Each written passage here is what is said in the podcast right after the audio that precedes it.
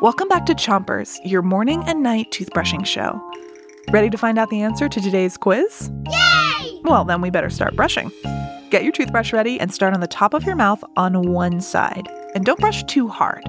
Three, two, one, brush.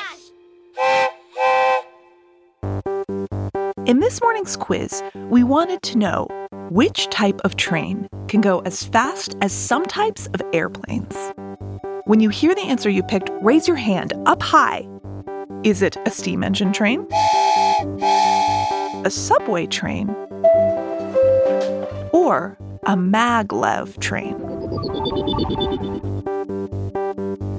The answer is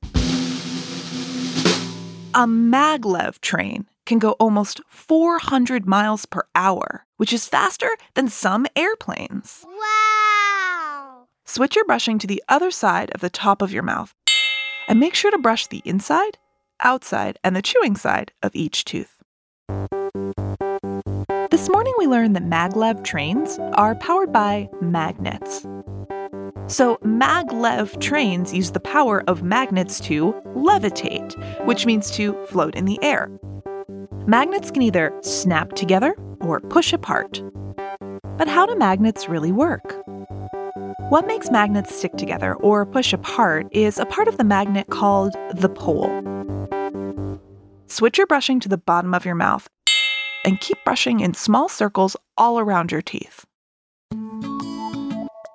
All magnets have two poles a north pole and a south pole. If you take two magnets and try to put their north poles together, those magnets will push away from each other. They won't stick together no matter what you try. The same thing happens if you take two magnets and try to put their south poles together. They'll push away. Switch your brushing to the other side of the bottom of your mouth and make sure to brush all the way back to those molars. So, how do magnets stick? Well, if you put one magnet's north pole against another magnet's south pole, bingo. The magnets will pull together.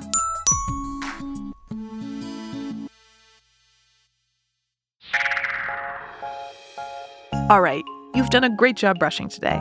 Make sure to come back tomorrow because tomorrow we are going to have some transportation songs to sing.